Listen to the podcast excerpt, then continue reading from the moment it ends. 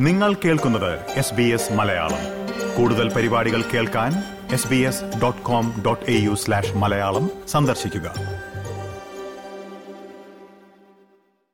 SBS SBS SBS SBS SBS Malayalam. ഇന്നത്തെ വാർത്ത.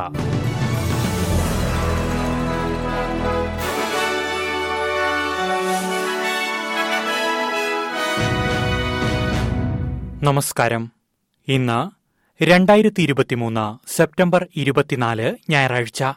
S B S Malayalam ഇന്നത്തെ വാർത്ത. വായിക്കുന്നത് ജോജോ ജോസഫ്. കാട്ടുതീ സീസണെ നേരിടാൻ ഓസ്ട്രേലിയക്കാർ തയ്യാറെടുത്തിട്ടില്ലെന്ന് പുതിയ പഠന report. N R M A wild weather tracker report അനുസരിച്ച് കഴിഞ്ഞ ആറുമാസത്തിനിടെ നാലിലൊന്നിൽ താഴെ ആളുകൾ മാത്രമാണ് വീടുകൾ സംരക്ഷിക്കുന്നതിനും കാട്ടുതീയെ നേരിടുന്നതിനുമായുള്ള നടപടികൾ സ്വീകരിച്ചത്. കാട്ടുതീ വീടിന് ഭീഷണിയായാൽ എന്തു ചെയ്യണമെന്ന? ഓസ്ട്രേലിയക്കാരിൽ നാലിൽ ഒരാൾക്കു മാത്രമേ അറിയൂവെന്നും റിപ്പോർട്ടിൽ പറയുന്നു. തീപിടുത്ത സാധ്യത കുറയ്ക്കുന്നതിനായി ആളുകൾ ഉണങ്ങിയ മരച്ചിലകൾ നീക്കം ചെയ്യണമെന്നും ഗട്ടറുകളിൽ നിന്ന് അവശിഷ്ടങ്ങൾ മാറ്റണമെന്നും റൂറൽ ഫയർ സർവീസസ് നിർദ്ദേശിച്ചിട്ടുണ്ട്. അതേസമയം കാട്ടുതീ ഭീഷണി നേരിടാൻ രാജ്യം മികച്ച തയ്യാറെടുപ്പുകൾ നടത്തിയിട്ടുണ്ടെന്ന് ഫെഡറൽ സർക്കാർ അവകാശപ്പെട്ടു.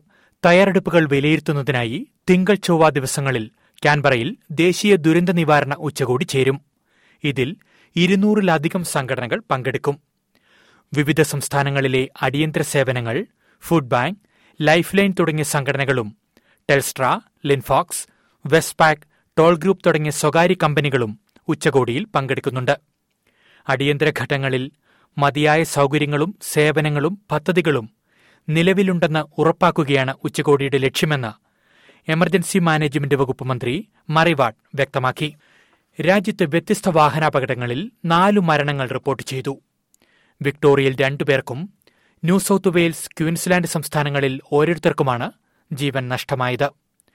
മുൻ വർഷത്തെ അപേക്ഷിച്ച് രണ്ടായിരത്തി ഇരുപത്തിമൂന്ന് ആഗസ്റ്റ് വരെ രാജ്യത്തെ റോഡ് മരണങ്ങളിൽ എട്ട് ദശാംശം നാല് ശതമാനത്തിന്റെ വർധനവുണ്ടായതായി ഗതാഗത വകുപ്പിന്റെ റിപ്പോർട്ടിൽ പറയുന്നു.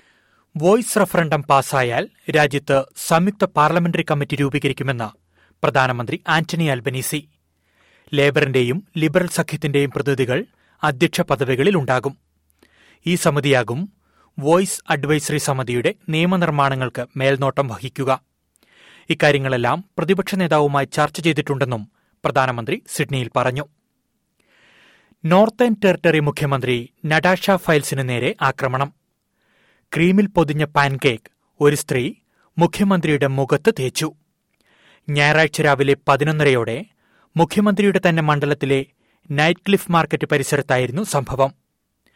ക്രീമിൽ പൊതിഞ്ഞ പാൻകേക്ക് കയ്യിൽ പിടിച്ചുകൊണ്ട് ഒരു സ്ത്രീ മുഖ്യമന്ത്രിക്ക് നേരെ വേഗത്തിൽ നടന്നെടുക്കുന്നതും മുഖ്യമന്ത്രിയുടെ മുഖത്ത് ക്രീമുള്ള പാൻകേക്ക് തേക്കുന്നതുമായ വീഡിയോ ദൃശ്യങ്ങൾ സമൂഹമാധ്യമങ്ങളിൽ പ്രചരിക്കുന്നുണ്ട്.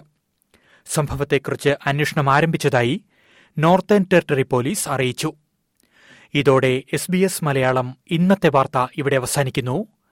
ഇനി രാത്രി ഒൻപത് മണിക്ക് വാർത്തകളും വിശേഷങ്ങളുമായി തിരിച്ചെത്താം. വാർത്തകൾ വായിച്ചത് Jojo Joseph.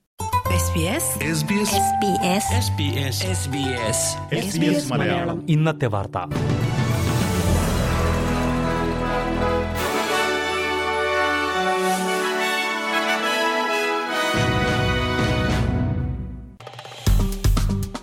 Like share comment S B S Malayalam Facebook page